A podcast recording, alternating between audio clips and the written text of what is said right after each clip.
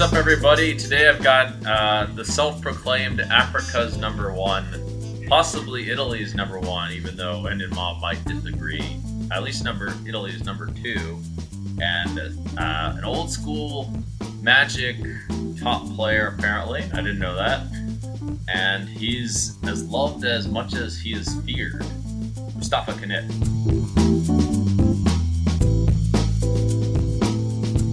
What's up? Oh, Jungle. I'm good, I'm good. It doesn't matter. If I'm Jungle Italian number one, then I'm number one, you know. Alright, okay, okay. So, um, apparently you were, you started off already kind of beating everyone in your neighborhood uh, at various different games and Magic as well, like very young, at like uh, 11 years old, I think.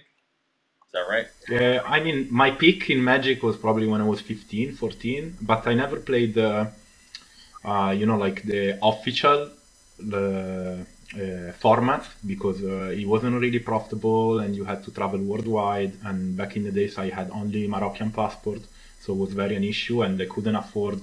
Like the cards will change every year, so I focused more on the eternal format with all the cards, and you know, it was more profitable to me. I was making money every month and uh, I was supporting myself with that money. So I would say my peak in Magic was probably when I was 15, and, and then I switched to poker straight away.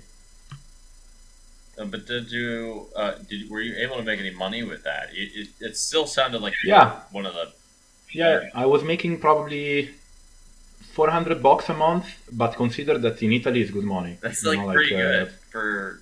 Yeah, yeah, yeah. Like uh, I had my friends going to the work to the beach 10 hours a day, like getting crash and making 800 bucks a month where me i just played magic did something that i liked and i was making good money from it i you know i had a very tough childhood so i couldn't do anything that uh, wasn't profitable like i couldn't really play the game just to play the game often i would get borrow cards to play because i couldn't afford it but you know i was uh, I never asked my money money for my parents since I'm probably I don't know nine years old. Really? So it was always profitable to me. Yeah. you had to fight. You had to. Uh, you had to like fend for yourself at nine years old. Is that right? Almost. Yeah, I mean, I lived by myself at 15 already. So like, he was always trying to make money, and I, it wasn't a decision. You know, it wasn't a choice. It was where life put me, and you know, I had many different problems, family-wise and whatever. So you just try to get the best out of it. And at the same time, I didn't like the school system. I didn't see myself studying another 15 years to make a normal job. So I always liked card games, and I, in Magic, I already figured out that you know, like if you play better, you will make money, mm-hmm. and that helped me to move to poker because like it was just more scalable, and I felt like you know I could make way more money in poker, even though it took me a lot of time to make good money, but I started straight away. Yeah, I have heard basically a number of Magic players switch basically to poker, like Z Justin and David Williams, I think maybe Ike Haxton. Yeah, well. actually, David, uh, also Nacho, Barbero, Noah Boeken, countless. Breen comes from Magic as well. Really? Um, so random. Yeah, yeah, you, ha- you have a lot of guys. But yeah, I guess like yeah, I mean, I, I kind of did something similar, except there wasn't any money in it for me. But I, I, I was essentially one of the best at various different games, and you just take those lessons and you apply them to poker yeah, that's where the podcast comes from. Winning the game. Actually, a big, uh, a big, big turning point in my career was like when I was 15, I believe. I had this big magic tournament in France. Mm-hmm. So you know, I traveled, I went to play, and uh, close to the top eight was a big field. You know, like so close to getting the most of it. Top eight is like final table in Magic. Uh, I played against David Williams. Really? You know, and I was playing yeah, yeah, it was big turning point. I always laugh with him about this because uh, I see this guy. He was there, like you know, you are at the end, so everybody's super focused. He didn't seem like he really cared. He was there playing for fun. I saw he had the hottest girlfriend I ever seen, and I was like, oh my god, what's what's the deal with this guy, you know? And I already started to play poker. I was playing in my club in Italy. I was like working as a dealer. And then I asked a friend, and he told me, "Oh, that guy actually is a poker player. He got second in the main event in Vegas. I don't know, three, four years ago, he won six million, and you know he was in Monaco playing poker, and I was like, okay.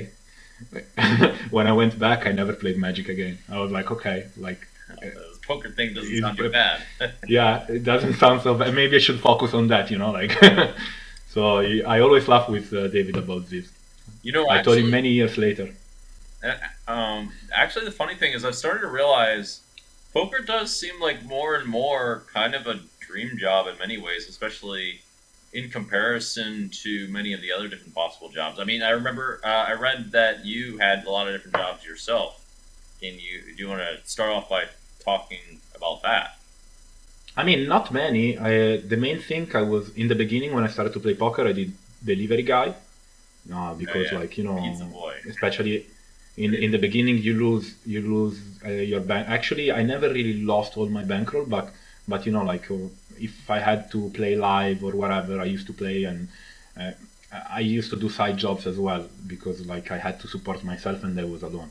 Then after I started to work as a dealer as well.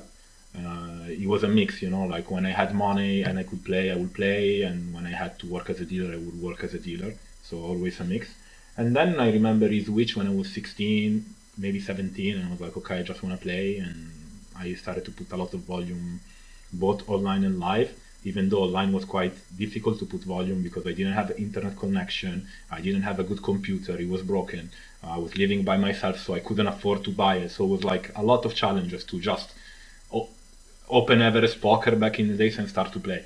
Then I remember I got the Poker Strategy 50 box. You remember those? Like that you could do like there was like this promotion that you could do a poker test and then they would give you 50 50 bucks as a bankroll. And uh, I many guys started from that. You know, me, me, Ole, also Ole got that 50 bucks. Like we all laugh about it. You know, 15 years later, we're like, you know, I got this 50 bucks from Poker Strategy. And we're like, ah, me too. You know, so yeah. And then wha- when I was when I turned 18 is when I started to play also the live circuit. And you know, I I also been lucky in a way that I was so lucky to be alone and like don't have family support, don't have anybody, but at the same time, it gave me a lot of freedom really early, and I could really focus and go 100% on that. And I took that decision really early, so was all at the end of the day was all for the best. Uh, and would you say it? Would you say? I mean, it sounds like it was really the best route to go. It just sounds like it was really tough. It was, it was like uh, you know, you go broke so many times because at the same time you need money to live, and it's not like just Right. bankroll there.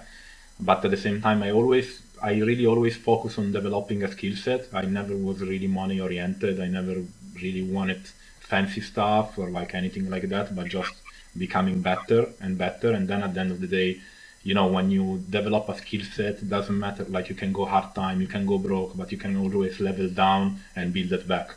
And that was like maybe the biggest, the good thing I did really early was always just be focused on developing a skill set. And at the same time, I really liked uh, probably like uh, you go with your personal experience, go through spots, trying to figure out the problem solving, and that I was obsessed with that. You know, I was obsessed with like uh, really like I would mistake a hand, I couldn't sleep and think about this hand in every single scenario for like four hours, and it's just the way I was, and like that was probably the biggest, the biggest, the good thing that happened to me. That uh, I always focused on, just focus on developing a skill set, and even when I started to win good, because when I was 19, I I really crashed the Italian tournament, but I it wasn't never enough. I was like, okay, I need to get better. I want to go. I want to move outside and play .com, and I was the first guy to do it, uh, the first Italian guy to do it. So you know, it was always like a bigger challenge, a bigger challenge, a bigger challenge, and yeah, it worked out. It sounds like you had like a growth mindset. You you didn't care too much about like you're just trying to survive and uh, make more money. It, it wasn't. I wasn't really drive with money, to be honest. I always felt like my my drive was like being able to. I don't know. When I started to play, for example, my dream was to play a EPT main. It was my dream because I had a friend of mine. He qualified with the steps when I was 16, and I was like, wow, you know, 5,300 euros so much money. Like I could never afford that. I wish one day I can play one of these main events. It's like my dream, you know, and uh, and nothing like it. It just worked out. Like I don't know. I just and I at the same time it was it was weird because uh, I don't know. I remember I bought Harrington. You know, I bought the books with the VIP store, whatever. I remember I read maybe 15 pages of this, and I was like, wow, this guy doesn't understand nothing, and I throw the book. and I was like, no, no, I want to do it my my way. My way is better. I was like, wow, this guy folds ace nine suited from the cutoff. He doesn't understand, you know. So it was like, yeah, but funny. Those were really the days. Now we're all like cold calling all kinds of crazy stuff with the antes and all that stuff. I yeah, I didn't know uh, your you your beginnings were so uh, challenging. It does seem like uh, it would be really hard to try to make sure that all your needs are met and all that while trying to grind the high, trying to get to higher and higher stakes. I think that would be really really stressful. My needs wasn't matched. Like you know, a lot of time I would choose between. I wouldn't eat. You know, I wouldn't like. It was like really. I would it happened. I would be just focused into playing and would not eat for two days because I just want to play. And I was really fat, so it wasn't a bad thing. You know, I lost 70 kilos from that peak. But uh, I don't know. For me, it was like uh, I was so driven and I just wanted to play. And I played more than anyone else, for sure. I was playing, you know, 14 hours a day, every day, and just uh, trying to get better, get better, get better. And uh, also, you need to find yourself you know, you need to because I grinded heads up and then I grinded sit and goes and I grinded cash games and I grinded a lot of tournaments and I remember at one point I was like, okay, like I should focus on tournaments because it's what I enjoy more and I think what I'm more talented at and I took that decision. But uh, you know, like especially for us back in the days, like you needed to develop an all-around skill set and it was very common that you would play heads up and you would play six max and you would play cash game and you would play everything. I was guess I had a guess that your name lasagna mm, came from came from because you were so hungry. No, no, no, no, no, no. Actually, lasagna is my favorite dish, but it doesn't come from that. Uh, I remember one of the best Italian poker players. Uh, he opened like a fast food chain of lasagna in Rome near the Colosseum, and he called lasagna. And uh, you know, he was a friend of mine, and they wanted to support him in some ways, and they really liked it, and they was like, okay, um, it, uh, the place was Lasagna, and I was like, okay, I'm gonna call myself Lasagna, and uh, yeah, that's where it come from. Why not? Um, very Italian. I do think it's worth noting that I think a lot of the top professionals did grind these kinds of hours in order to get really good at the game, and it does kind of come down to figuring out what to focus on and then doing it. I've been having a bit of that issue myself. Um, or remembering it now, I should say. Yeah, I mean that really is the surest way to get to success. Is just putting in all the hours and busting yeah. your ass, really. But yeah. I still think, going back to the point of where I think poker kind of is becoming more of a dream job if you think about it, because these days, a lot of people go to college. Uh, you know, they work four hours, that, or excuse me, four years, and put in a decent amount of hours, and then they've got all these debts that they got to work out. Then they don't remember anything and no, can't I mean, necessarily get a job or make more than high school graduates. I mean, for me, school there is only two options: or uh, you really go for it and you are really talented, and you know you take it hundred percent. You go Ivy League and you get a good job, and you know that's one way. But everything you know, in the middle is you, you get the silver spoon. Get your parents to pay, you know, forty thousand. That's what it was when I was applying. It's like forty thousand a year to go to an Ivy League school. People can't do that. Like, yeah, I mean, I couldn't. I couldn't uh, even three thousand a year. I couldn't. So, like, I understand. But you know, it's. Uh, I saw. I have friends that they went that path and they're really successful now. Uh, mm-hmm. I meant like few actually few of my friends that really did that path. They got full scholarship so they were really, you know, 100% on it since the young age, and that is a good way to do it, you know. But that is more a lot on your parents, you know. A lot uh, they give you. Right. I would say education plays a big part. Like uh, teach you the way to study also is a big part. The way to well, ma- people maximize that more and more because people are realizing that more than more is that you have to teach the way to, to study and yeah, yeah, yeah. education system is kind of messed up. I mean, the education system is super fucked up because at the same time, at least for Italy, for always how I see, it doesn't really. Uh, I don't. Uh, pay for the effort. You know, a lot of time for so many years. I I was really good at school when I was a kid. Like I win math games. Like I was very talented in many different things. But I don't know, just the idea to be there for like 15 years and then finish. And you know, like if you become a lawyer in Italy, you don't make millions. You make 1.2k euro a month. Like 1.3. Like it's a normal job. job you know? So i was like okay i probably can spend better these 10 years to put myself in a situation where you know in, in 10 years time i'm in a better spot yeah. Oh, for sure. Well um that's well one thing about poker is like a lot of these problems don't really exist. It's more like different kind of problems exist where you gotta handle your own shit or you lose your money. Yeah yeah and it's a little bit different than school. Well it's like the opposite. Where they kind of like just lead you down the wrong well lead you down a path that's kind of like a spur a per what's the word a pyrrhic victory of sorts. Whereas poker is more like the the harder way in many ways but once you get there now you're free. You can do whatever you want. I mean but you still need like some kind of talent for poker. I mean I on this uh, I'm not sure 100% because for example I teach people that I would say they didn't have good talent for poker, like the normal talent that you see. Like for example, I don't know, you yeah. a mathematical mind, uh, and that's help help for sure. But I teach some guys that they didn't have that. They didn't have that, and they they became good winners. But I focus on other abilities of them. Like for example, they were good with people. Uh, they were good. Uh, oh, really? You know, like yeah, yeah. I had I had a few guys that I coached that you know I tried to explain them the math for like a year. They didn't get it and then I was like, okay, let's change approach. Let's focus on, okay, the guy is lying to you or not. You feel comfortable in the hand. Just, you know, play a clean strategy. And they won a lot. Most of the guys, it would be a completely different approach. But I had two guys that, uh, I don't know, like I would explain a concept, uh, you know, for four days, the same concept. And then the fifth day, he would make me a question that he didn't understand the last five days.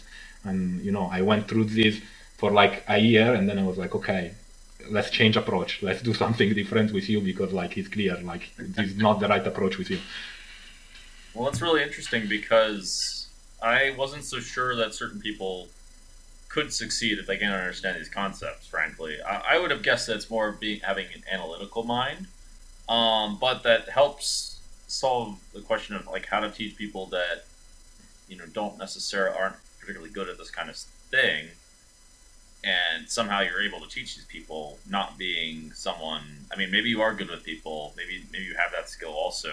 No that for but, sure. I think i have that skill. Otherwise uh, like i'm very empathic for sure and i don't know i've been in any situation in life like the poorest the richest whatever and i think on that it is also i put a lot of my game into that you know like on specific situation where you have to go out of line and uh, often is like it comes from your gut feel or whatever, and I trust that a lot, in some sense. You know. Oh, oh, okay, so maybe you are equipped to teach this kind of stuff to to people. Um, it doesn't. It just doesn't seem that easy, and it's a bit of a different path. I, I would think that someone needs to understand the concepts at the highest level, or do you not think so? Do you think at the highest level is completely different? I mean, at the highest level, for example, to compete in a 25k, and to compete to compete at the highest level means like having a good edge in this field. Uh, you have to be have so many talent and so many years put it in the game and like you know it's completely different but it's the highest level uh, what they say is like for someone to beat for example a ept main is different you know for someone to beat a I don't know, main event WSOP is different. Like you can focus on other stuff, you can focus on other skill sets you can focus on other specific situations, but you know, to beat a 25k high roller, like there is no shortcuts. You're gonna go compete with the best right. in the world, and if you're not one of the best in the world, you're losing money. So okay. even though you know there is some spot, there is whatever, but when you're final table for left, where you make the most eh, money, you, you need to be one of the best or yeah. It's not. Uh, yeah. You know, he's not. Uh, he's not. Cool. That, uh, yeah, story checks out. Like, I mean, yeah, I don't think there's any like. I don't think everyone's got that in them, but maybe can actually win at poker. And like, maybe it's really solvable for that reason. But I want to. Uh, I want to talk a little bit about something else. Like, you've got a reputation for being a bit of a fun and crazy guy, and I, am curious. Uh, I've seen a little bit, of, bit, although Uh, apparently, you've got some crazy stories, and uh, I don't know. Um, I mean, it's. Uh, you think you've got that reputation? Yeah, I mean, it's just myself. I, I mean, the guys who played with me a long time, they know, like, I can be bluffing in any single situation. Like, really, like, you know, you can be betting 101k and I can be jamming 102k as a bluff, and I did it many times. So it's not uh, like, it's just uh, the way I see the game is a bit different. Uh, I don't know, like, I always uh, focus on my personal experience, on my personal, I don't know, like, spots where I feel like I'm very comfortable with, like even to run a big bluff or you know like or just a hero call often is like really spots that I feel comfortable to take.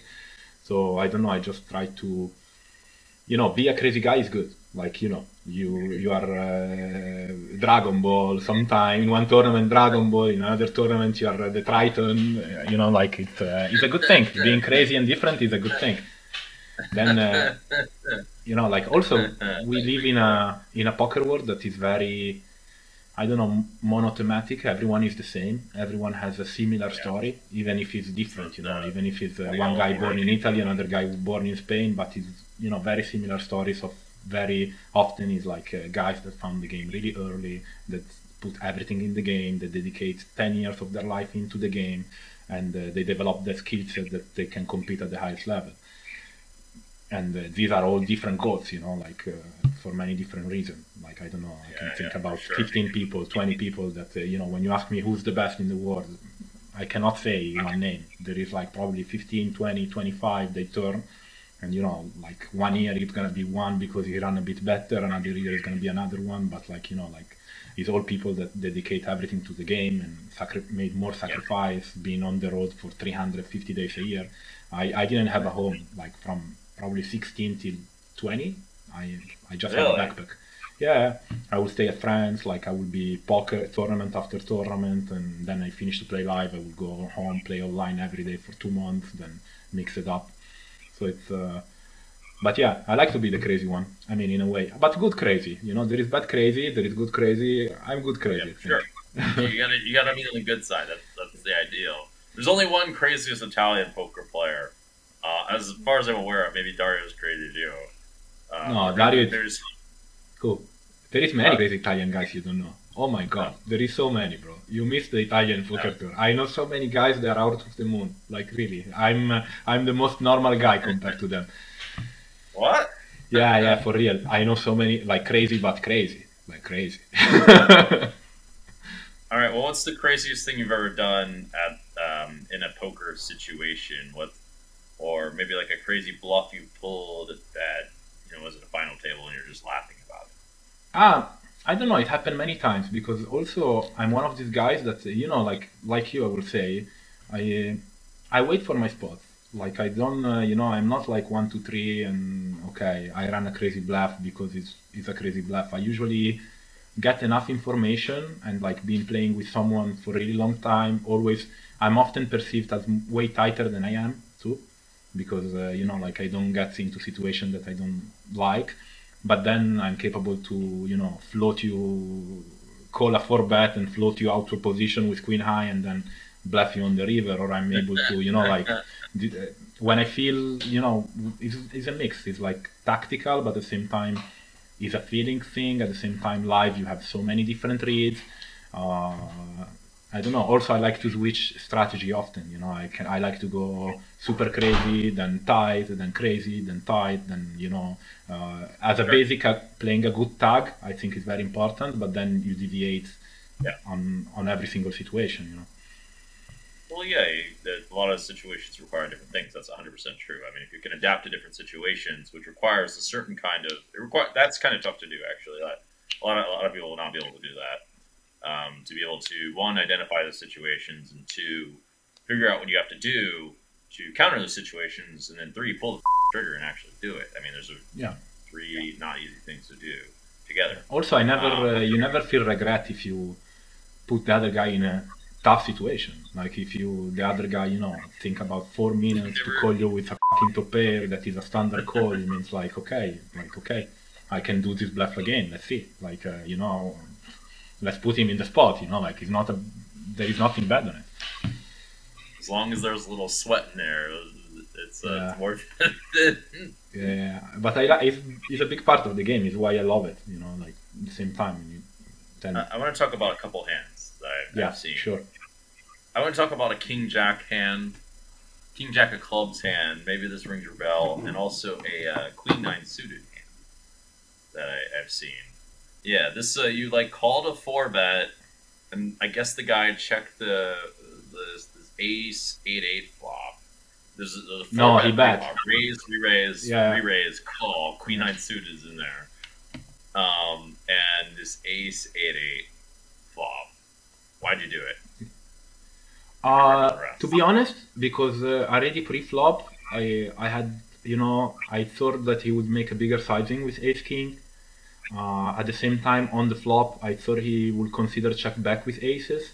He didn't have eight, any eight, and uh, I I just felt that often he had like kings, queens, jacks, this kind of hands, and it would be really hard spot for him. And uh, at the same time, the way he bet the flop, I saw some weakness. And uh, pre-flop, uh, pre-flop, the thing I played with him for like you know really long time, and uh, I'm always that guy that you know you play with me and it feels like I'm tight. Like the guy was thinking I was tight. This is the reality. Even though you know I was for sure the most active at the table and I was doing a lot of different things, but at the end, for when he bet me, I saw room to win it. You know, even though I I don't know, I thought I was crushed, but I don't know, I saw room to win it against him post flop and uh, and then on the flop I saw some weakness and I thought okay um, I'm just gonna float him. And if he goes as a plan anyway you know the c bet was more and if he goes as a plan I'm just gonna run a big bluff on the river. And and I was comfortable with that play. Then you know theoretically it's not the right play. Theoretically it's like a fold to four bet. And I know that. It's not about uh, I don't I know. Like uh, it's not uh, it's not about that. But sometimes you need to be able to deviate. And I just felt that that hand I, I will I was able to win it way more times post flop than than actually I should have. This is why I call. Well, yeah, I mean, his hand is a bit weaker. Well, he did have queens, so that, that theory not so clear. But to be fair, it is a really annoying spot with a lot of pocket pairs. He has like Mhm. jacks, queens, kings. Yeah. And then the occasional queen nine suited floats, like not so crazy to spi- to spice in there. At the same time, to be honest, like I have all my ace kings are still in the range, ace queen are still in the range, some ace jack are still in the range. So it's not uh, you know ace king. It's it's fine to call pre-flop the four bet. You don't need to broke in that situation with ICM and everything. So my range was really strong, my perceived range. So I was like, okay, you know, like, and I played with him for so long. I never really took many spots like three bet and stuff, super polarized. And even though I was in control in the table, but it just felt right, and I went with the play. Yeah, okay. Yeah, I mean it's it's reasonable. Queen nine suited is just like I'm like a little bit more choosy in these spots. Uh, because it can get pretty improbable if you start adding too many combinations. Yeah, I mean, it's not like- the standard way I play Queen Nine. You know, of course. Like Yeah. uh, sometimes I call it small blind, sometimes I use it as a, you know, as a three bet bluff can be, and it's not like I three bet call four bet all the time with Queen Nine. It's just that- in Yeah. that specific situation, I felt I I really could win it a lot of time post flop. In many run outs, he wasn't able to make the big hero call, and I just felt like he was the right play, the right guy to go with this play. Sure. Well, what about this King Jack suited hand against Charlie Carrel?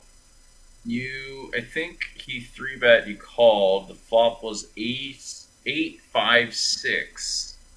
Uh, he bet. You called. Mm. The turn was like a seven. I remember the time. You- He checked. You bet, Yeah, which normal.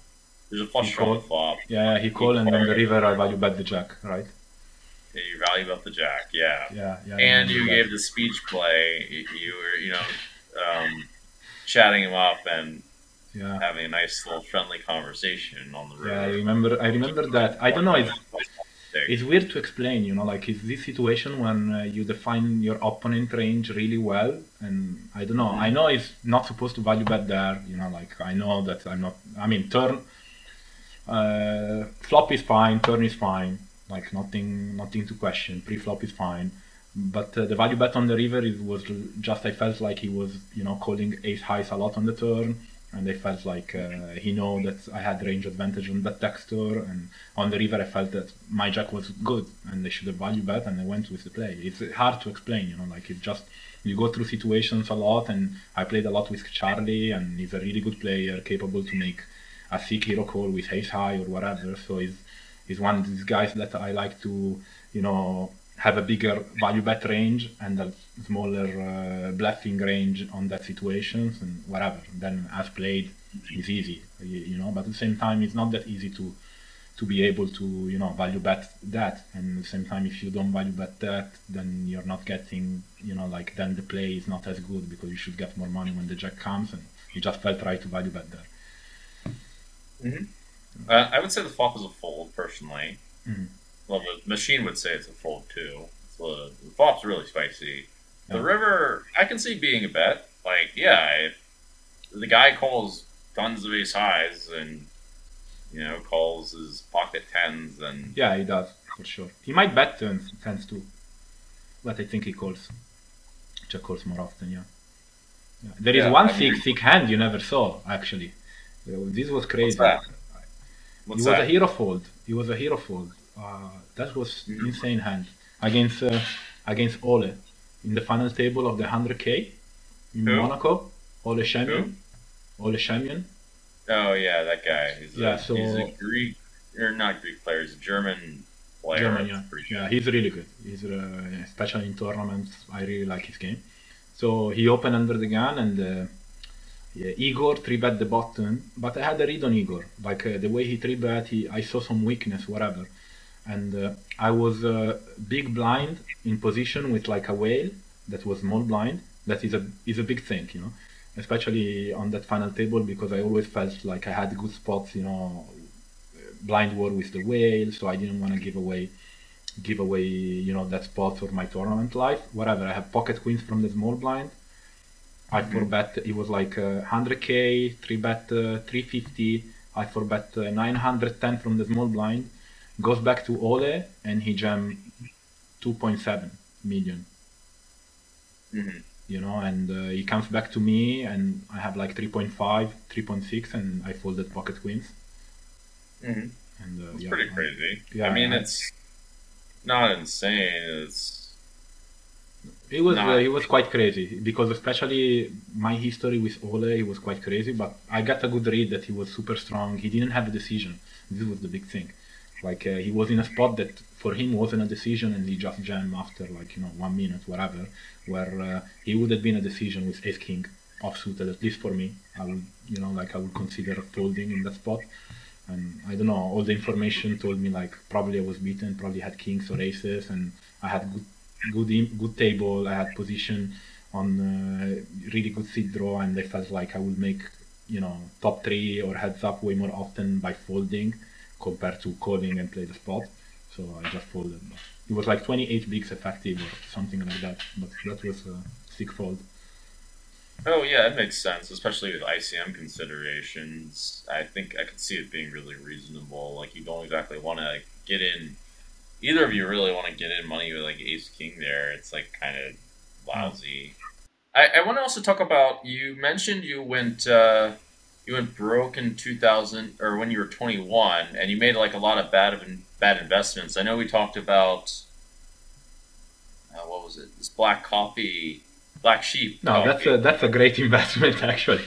oh i didn't say that was a bad one i said that was a good one I, I was just curious about the lessons you learned and what kind of mistakes you made because I, I myself made a lot of bad investments too I mean, for me, honestly, most of the time, like I just focus on poker. Like uh, when I went broke too was uh, no was one investment outside poker, uh, but it was like more of a loan that I had to get back uh, paid back, but I didn't get paid back, and you know it was a big chunk of my money that I couldn't couldn't play the stakes I want. I couldn't play online as big as I want, and you know then they paid me back so so little for months, so I didn't have a bankroll, and that was a big mistake. But uh, then later on, later on, actually, I started really to study more about investments and like uh, and Black Sheep came later when uh, actually Mhm. I don't know I felt uh, I developed a better skill set on understanding businesses and I found that I, I kind of wish I didn't do this. I mean, I did the right thing a lot. I got screwed in some really annoying ways. Feels like I got screwed in ways that kind of impossible to see at some point, or very difficult to see. I did fix a number of my mistakes, but the biggest thing that I learned really, to be honest, No, is not really sense. go too wild with private equity investments and just invest in like kind of basic things a lot. I mean, Bitcoin was decent, but like it, it was the problem with Bitcoin was it's so wild and unpredictable. Um, like I kind of wish I just like threw a lot of money in like some basic stock market. I mean, to be honest, uh, if you if you don't know and you make good money from poker, like the reality is the money you make, like you don't want to take variance from it. Like uh, you already make a job that you deploy capital all the time at a variance. So you know when you hide and keep one and a half million bank, or just an example, uh, then I really see merit on just buying the S&P 500, make eight percent a year on average, eight and a half, and you know like being. I don't think it makes you eight know, percent like- a year. He does. I think uh, the overall was eight on the last 100, 100 years time. I think it's eight percent. Really, seems like Yeah. pretty decent actually. Like Yeah, it is Seems decent. It is decent. Yeah, this is why people say buy. I mean, after you leave uh, inflation and everything, you're making four percent net or whatever. Now even less, but uh, it's. Uh, I think he the the return was like eight percent over the last 120 years. At the same time, you know, you went through World War, you went through World War Two, you went through anything, and that's the return. At the same time, today you can just buy, you know, bond at four percent. Like, so it's I don't know. it depends what you're looking at. At the same time, for me, I always felt like the younger you are, the more risk you should take. But it's personal, you know. Everyone is different. yeah, well, I mean, it depends if you have kids and things like that too. You have to adjust your investment Also, for me, it was a strategy, your big- bankroll strategy out of life. As with in poker, it's like a tournament. Yeah. Similar. Similarly, you have to like think about ICM in life. And, uh, No, it is. Uh, it is a big thing. Yeah. Also, like uh, you need to. I don't know. Like at the same time, the money you invest is money that you don't see. Like it's money that is gone. Like for you need to think that you, you lost it for like the next ten years. is you know? true. It's not money you're that, right. you know in, You don't see that money for a long in one year. So like That's you're not. You sh- yeah. You should think that you're not gonna see that money ever again. Actually, but uh, you know if you buy the S&P a- 500, no. Like it's a liquid investment. yeah. I mean, that's in private equity though. That's not an S and P 500. S and P 500, you just take it No, out. no, yeah, yeah, yeah. Yeah. That's yeah, that's I mean, a private the equity. matters a lot. a private equity or even a house you know when you buy everybody think oh i buy the first house is a great investment. In reality is a liability. Like you buy your first house probably you're not gonna rent it you're gonna live in it and uh, he he bring you a cost and you know like he, he just take out cash flow from you Oh, every yeah. month. So it's uh, you know like it's not uh, depends. Then if you tell me oh in 10 years then that yes that is an investment. That makes sense. But i don't know a lot of people they just you know they blink uh, they win half million and then they buy a house for 200 250k like the, in reality okay you're safe for the rest of your life but you didn't make an investment but you did a liability Yeah, and there's a lot of nuances to making these kinds of investments that people don't really think about. It's really more complicated equation than than it appears, especially when you're like, I mean, the house isn't the worst because it like, you know, the, the, all capitalism, all Yeah. money is net, you know, less than zero sum. Where that's not true about a house. But yeah, you're right. You're not gonna like make much money from it.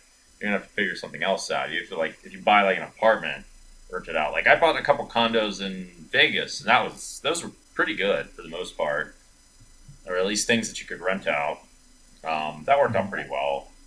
Yeah. i looked uh, i looked actually to the Vdara apartment like five years ago to be honest i was close to buy one but then i was like Well, if you get the stuff on the strip, Yeah. the the stuff you, in these situations, you need to get the stuff that's like in the parts of the land that is not going anywhere.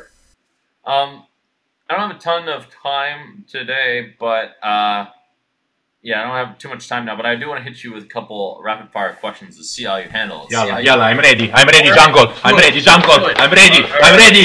All right, favorite snack. My favorite snack, uh, pizza. All right, karaoke song. yeah. Karaoke song. Yeah. Uh, mm, wow. Oh, oh my God. You said you were ready. some- something in English. I don't know. I don't know. Uh, ah, uh, Bon Jovi. Something from Bon Jovi. Living on a player. Come on, something like this. All right, all right. That's a pretty good answer. Um, let's see. Shit, maybe I'm not ready. Uh, best lesson you learned? Best lesson to not always listen to Jungle. Oh, I'll, I'll all right. I didn't expect that. All right, always the- listen to the Jungle. All right, what's the title of your autobiography? Uh, wow. Uh, think out of the box. Think out of the box. All right. Yeah. A pretty good one. Should I'm curious what kind of things. Um. Well, along those lines, uh, best lesson that took you a while to learn.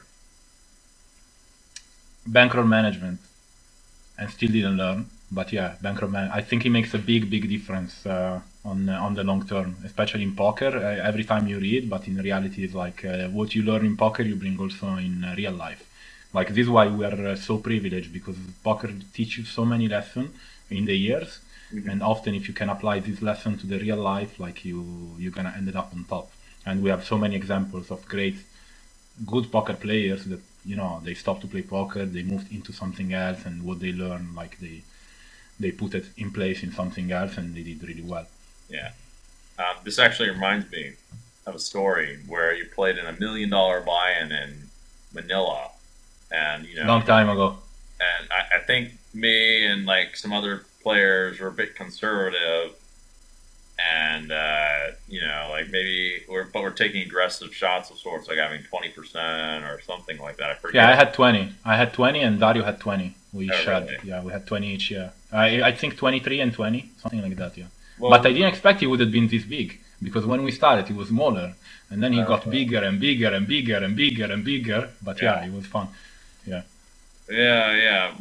I, I just remember you like kind of YOLOing pretty hard on the the bankroll thing, and this. He wasn't honestly. He wasn't too bad. Like because like, he's good spots, and you know, like uh, especially can bring more upside because you know if you do good in these games, then there is more games, and it's a situation that is worth a shot.